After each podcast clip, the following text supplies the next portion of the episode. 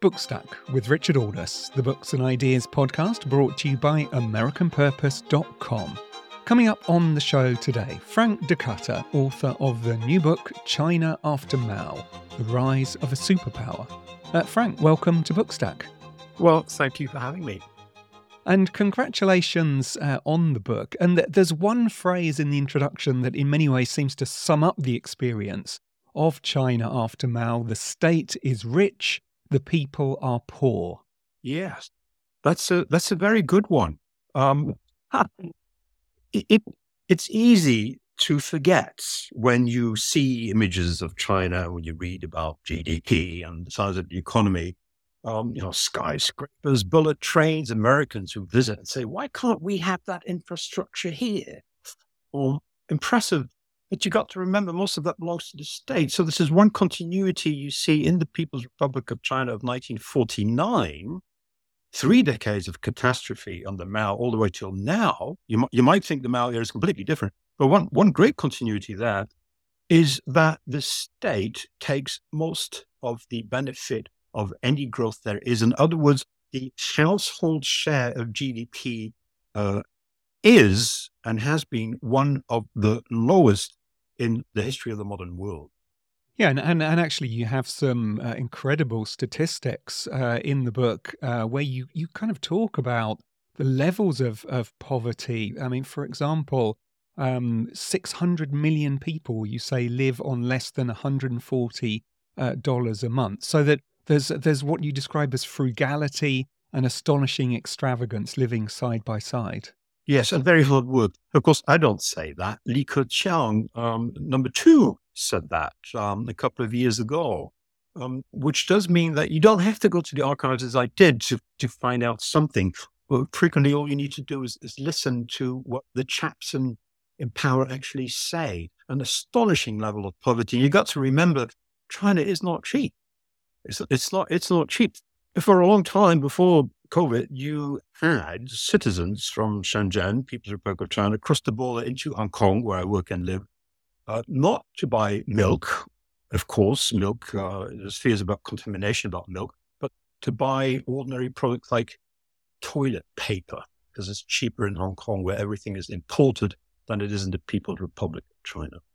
Now, people work hard one of the things that is is fascinating about this book, and, and, and you describe right from the outset, is that you know much of this is a is a lived experience. This history of China after Mao for you personally. That uh, you studied Mandarin as a student uh, in China in the mid 1980s. You've been thinking about these things uh, really for 40 years or more uh, by this stage. So this you're writing a kind of living history for you personally too. Yes, that, that's very true. And I have to say, when I arrived in the mid 80s, um, uh, I decided once I started my PhD to not focus on the history of the People's Republic of China from 1949 onwards, because I thought the sources uh, were, were, were too problematic. You couldn't just walk into an archive. In fact, at the time, 1985, you couldn't really enter much of a library either. Even that was very restricted. So it's only very gradually that I've developed an interest in post 49 and then, of course, post 76 when the good old chairman dies. And of course, it is a bit of a recapitulation of my own life and experience with the People's Republic. I've been pretty much every single year since 1985, lived there for three years in total, was there pretty much uh, up to about the day before the tanks entered uh, Beijing on the 4th of 1989. Um, so I have seen it change and have had to listen for the best part of about what 40 years have had to listen to endless nonsense about how China was reforming and opening up, quote unquote. That's what it's called an era of reform and opening up. And it's, a, it's an interesting question about uh, you as a historian as well. I mean, ha- how much do you think that you are drawing on your personal experiences as well as the archival work uh, that you've done in a way that, for example, you would not if you were writing about the turn of the 20th century or the 19th century or something? Well, it's a very good question because, of course, I, I was not there um, during the Mao era from 49 to 76, on which I wrote three books. And I wasn't there before 49, the Republican era, on, on which I spent 20 years of my life. So is there a big difference between an era through which you have lived, uh, a country you know personally, and when you don't? I, I think intuition matters a great deal. Of course, what you see and not necessarily write down is an important part of your formative experience.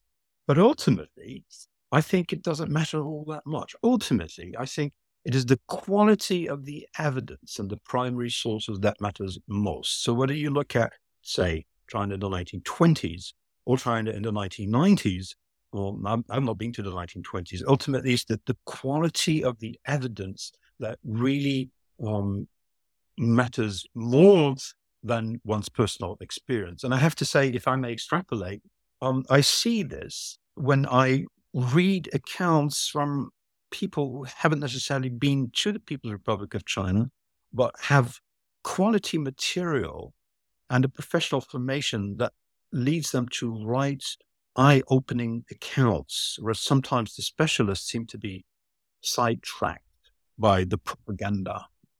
And I wonder, though, whether that personal experience has helped to fill some of the gaps. You you talk about how there was definitely when you were working on Mao uh, this sense that there was a period when the archives did open up and there was a lot of material that you were able to draw on.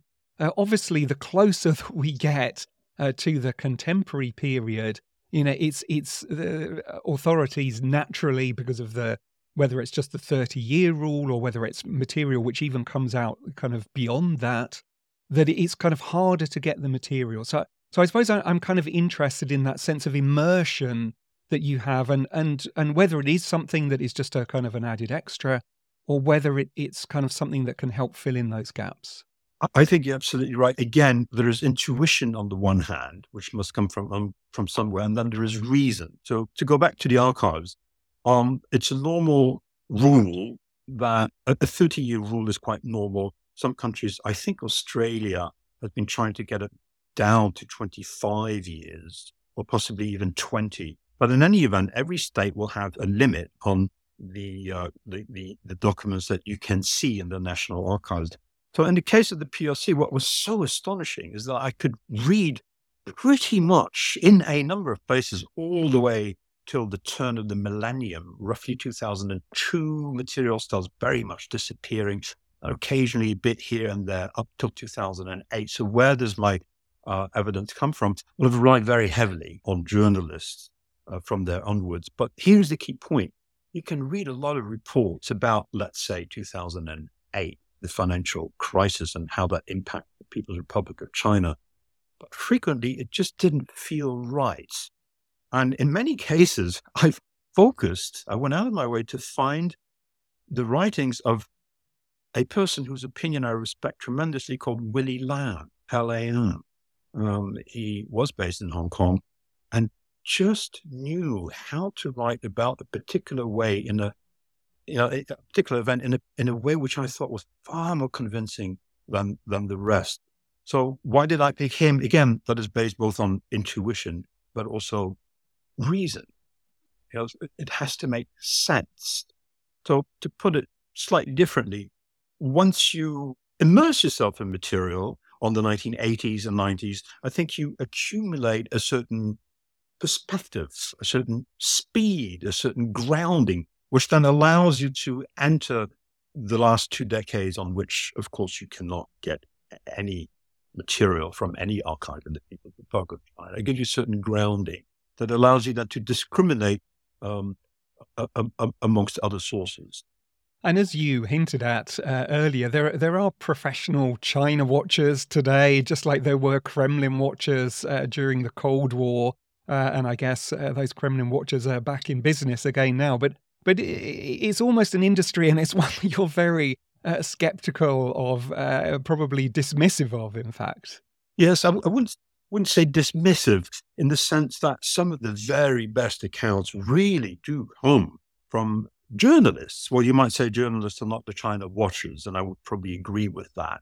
But you got to remember Jasper Becker, journalist, was the very first one to write a full book on um, the famine that resulted from the Great Leap Forward in 1958. Then there are those who wrote about the 1980s and 90s all the way till today um, I don't want to give too many names, but Philip Pan, there's, there's quite, quite, quite Dinny McMahon is the, the, another name I'm looking for. The Great Wall of Debt, some some superb first-rate journalism. The China Watch is a different story. Um, the problem here is captured very well by a chap from Washington called James Palmer, and I quote him in the introduction. Uh, he published a piece, I think, in Foreign Policy a couple of years ago. Title is "We Do Not Know Anything About China," quote unquote. He has a point, but the key point really is that not even the regime itself knows all that much about the PRC, simply because there's obfuscation at every level. Uh, for instance, when it comes to GDP, we understand GDP to be something that in the United States, where you are based, is calculated in three different ways by institutions independent from uh, Washington. Um, there's different ways of calculating it. Let's not go through it. But in G- GDP in the People's Republic of China is a command. I command you, you run a province. I command you to um, have a GDP of 7% or 5% or 10% or whatever it may be. Your promotion is based on that. So of course, you will try to inflate the figures to make sure that you reach that particular number, and so and on and on it goes. So that at, at one stage, I think uh, you you say that it's not that we know what we don't know; it's we don't even know what we don't know. Indeed, in, indeed, you got these just amazing gaps in, in knowledge, or, or just a, sh- a sheer sort of repetition of of facts that come once you start tracing them back to their origin, come basically from the state's propaganda. So that's that's the difficulty. How get how do you get beyond um, the propaganda, which of course, when it comes from a one-party state, is a massive enterprise. And there definitely is a there's a, a very strongly revisionist uh, tone to this uh, book and, and to your argument that not the least of which is that you know, we often in the West talk about the China miracle. Um, if we have concerns, it, it is that you know maybe the miracle is over and the impact that that may have for uh, for for the West and for companies like Apple, for example. But but you actually challenge that. Your question, it seems to me, is did did the miracle actually really take place in the first place? Yes, yes, indeed. Again, goes back to GDP. If you take you know, the figure that is often given for, let's say, 1996, 1997, is quite high up, 8, 9, 10%. But then the state itself declares in public to foreign journalists 2% of that 8, 9, 10% is actually overcapacity. In other words, stuff being churned out by factories, bicycles, sewing machines, or thermos bottles that are stored in warehouses because nobody wants to buy it, overcapacity. And then if you read the diary of a man called Li Rui, who was very high up in the hierarchy, his diary has been deposited by his daughter in the Hoover Institution. This man spoke to, to people at the very highest level. You realize it wasn't 2%, it was more like 4%. So your GDP all of a sudden is about half of, of what one might think it is. Now, here's another interesting figure, not at all from the from the People's Republic of China. In 1976, the um, World Bank de- declares or finds that China has a GDP per capita per person, uh, which ranks in the world at number 123. So it's the, the 123rd highest per capita GDP in the world at the end of the millennium, after 25 years of reform and opening up, it ranks 130, so it's lower. So there you go. There's your economic miracle up till the turn of the century. Afterwards, of course, it changes quite a bit. And the reason for that is, on the one hand, WTO, which China joins in 2001, and of course, the financial crisis in 2008, when relatively to other countries, China does quite well. So you have to put that in a particular perspective. And again, as you said right in the beginning, you got to remember that a great amount of that wealth goes to the state, not to the people. Yeah, and as as you say, there's this obsession with growth rather than with development. There's astonishing waste and, and local incompetence. Uh, uh the other element of this uh, that you draw attention to in the book is that China's economy is built on speculation. That there's massive debt, there's there's the boom, but uh, I think you describe it as the endlessly postponed bust uh, that you would normally expect in these circumstances. Well, indeed, I'm not a I'm not an economist, but one thing you realize once you start reading through some of the material in the archives is how many reports are about debts. Now, the key point I want to make here is that again, when you talk about GDP, you got to understand that our definition of GDP is quite different from what it is in the People's Republic of China, where it is a, a, a command, a quota. But the same thing with bank. When you say bank, you think money, capital. In the People's Republic of China, capital belongs to the state. Banks belong to the state. We know this, but what does it actually mean? It, it means very much that at the local level, it is your party secretary who will decide where some of that money goes. It is the chaps at the very top in Beijing who decide how to allocate these funds, including, of course, the savings of ordinary people deposited with banks, in other words, state banks. So it is politics all the way through these last 40 years, in fact, from 49 onwards. It is politics that determine how these funds are allocated, not the market. So it seems, seems like a simple one. We, we tend to forget that. And while we talk about politics, another Western uh, perspective on China that has has really taken a hit in the in the last few years is that you know for a long time we thought that the road to pluralism was going to come through capitalism in China. Uh, but uh, again, as you point out, various leaders have re- reiterated throughout the the history that you've covered here that China will never adopt a plural system. Why do you think it is that we haven't taken them at their word on something like this? As you point out very clearly, um, all along, these leaders have repeated time and again what really are the four cardinal principles, quote unquote, which have been inscribed by Deng Xiaoping himself in the Constitution of 1982. The four cardinal principles are what? Uphold the socialist way, which is a socialist economy uphold Marxism, Leninism, Mao Zedong thought, uphold the dictatorship of the proletariat, which means not the dictatorship of the bourgeoisie, and four, um, uphold the leadership of the Communist Party. These are the four cardinal principles. They are repeated time and again by every leader. Last time I heard about it was when Xi Jinping uh, emphasized the importance of the four cardinal principles in October 2022, only very recent. The greatest reformer, quote unquote, of all, Zhao Ziyang, pointed out in 1987 that China would never have separation of powers, or what he uh, scornfully referred to as that democratic system uh, of the imperialist camp. So, uh, why did leaders not listen? Quite frankly, I think it um, boils down to something quite straightforward. It's called racism. If a Soviet during the Cold War told you we will never have separation of powers, you take it very seriously. When someone from a distant part of the world tells you that, you think, ah, that don't really mean that. Chinese communism is not real communism. That's the premise. That's the premise. And it's a premise, um, you know, that was dominant in the United States, at least where you are, before 49, when the State Department described Mao as an agrarian reformer rather than a communist was dominant when uh, Nixon and Kissinger visited, 72. This is a Confucian country, you know, with the Confucian traditions, not communist. And of course, ever since. Now, there's something else I want to emphasize, and this really matters greatly because we want to talk about a clash of worldviews between Western leaders and the People's Republic of China. And it goes back, I'm going to take a minute or two for this. This, to me, is the, the, the crux and it's not in the book. In, in 1957, um, Secretary of State John Foster Dulles comes up with a notion called peaceful evolution.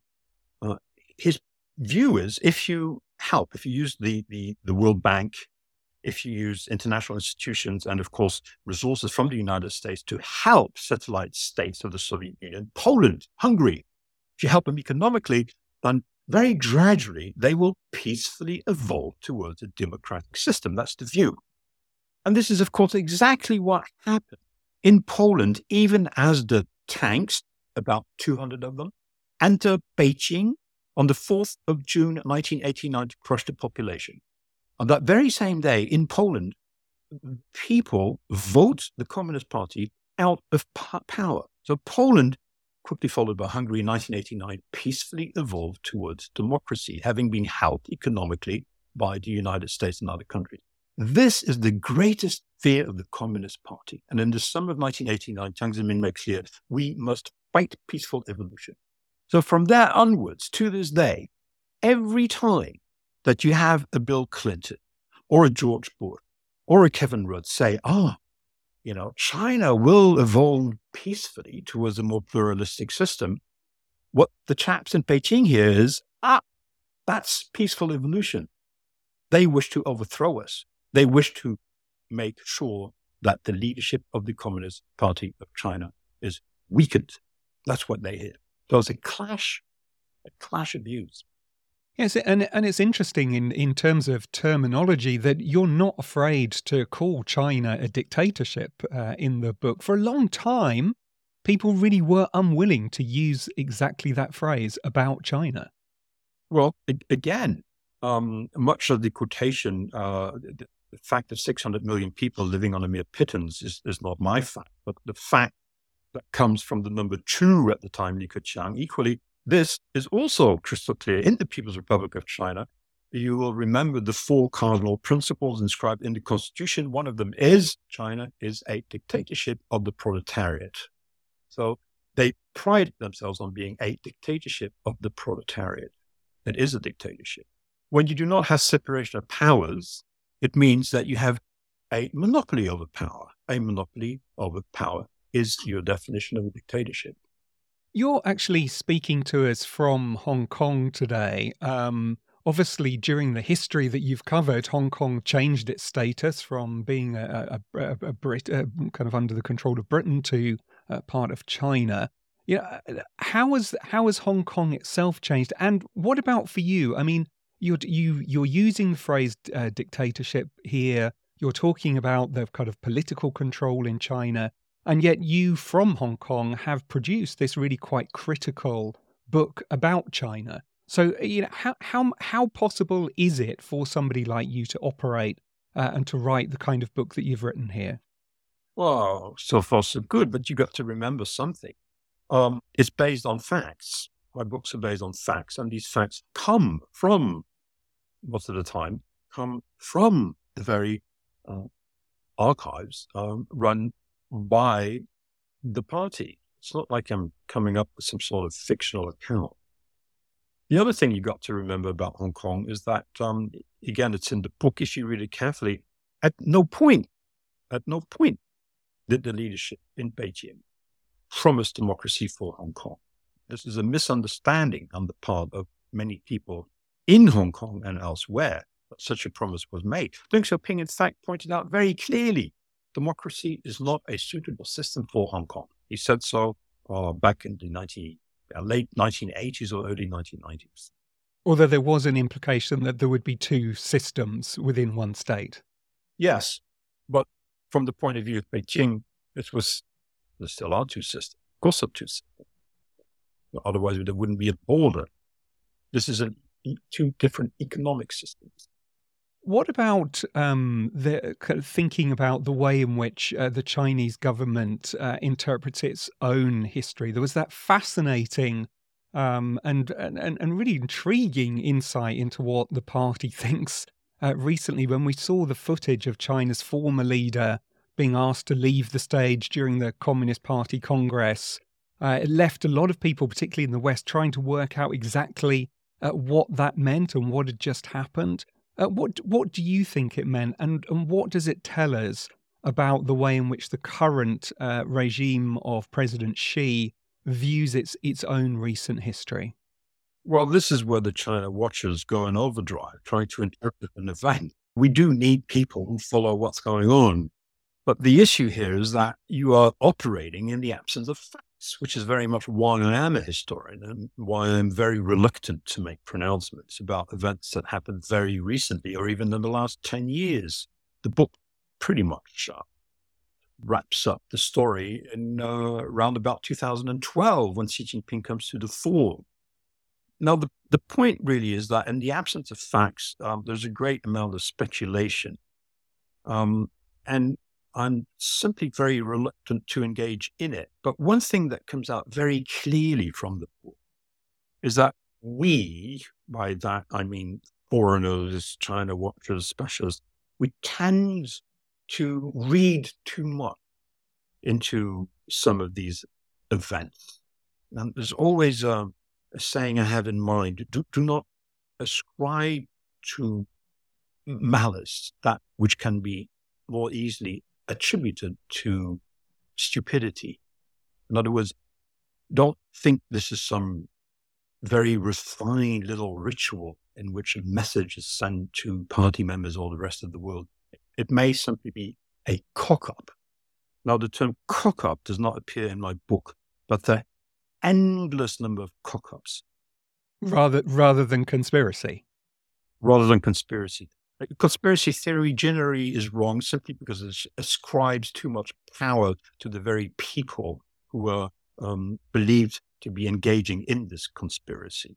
A very good example would be the, the abrupt, if you wish me to talk about a recent event, I will very happily talk about the abrupt ending of lockdowns um, a month or, or two or three ago in December, when after a great number of people began to demonstrate against the lockdowns, um, they were lifted from one day to the next. Not a single person had predicted that that might happen. And that's exactly my key point. Namely, that when you have a one party state, the decisions can be extremely abrupt. We tend to think of a dictatorship as very stable, and very predictable, but it's not quite like that at all. Decisions are made from a political point of view.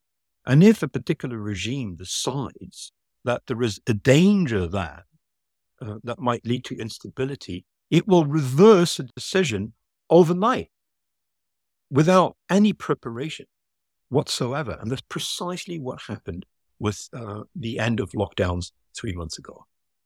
Utterly unpredictable. And finally, Frank, I mean, taking into account Mao's famous quip that it's perhaps it's too early to tell, um, what what lessons do you think that Washington and the West should be taking from your history? Well, my, my fear is it goes back to an editorial by uh, Kevin Rudd published a, a, couple of months ago, and it's a widespread sentiment um, the editorial, the title, I, I think, I believe is something like Red China is back. The point of the book is Red China never went away. My fear is that in Washington and elsewhere, we engage in wishful thinking. You know, if, if only Xi Jinping were to quietly step down, if only we could go back to business as usual, but there never was any business as usual all along, as I said, four cardinal principles have been upheld by this regime from Deng to Jiang Zemin to Hu Jintao to Xi Jinping. There's a continuity there, not an abrupt sort of interrupt in the way the country is run. So let's just read the Constitution of the People's Republic of China. And, and when the leaders emphasize the importance of these four cardinal principles, let's just listen and respect them.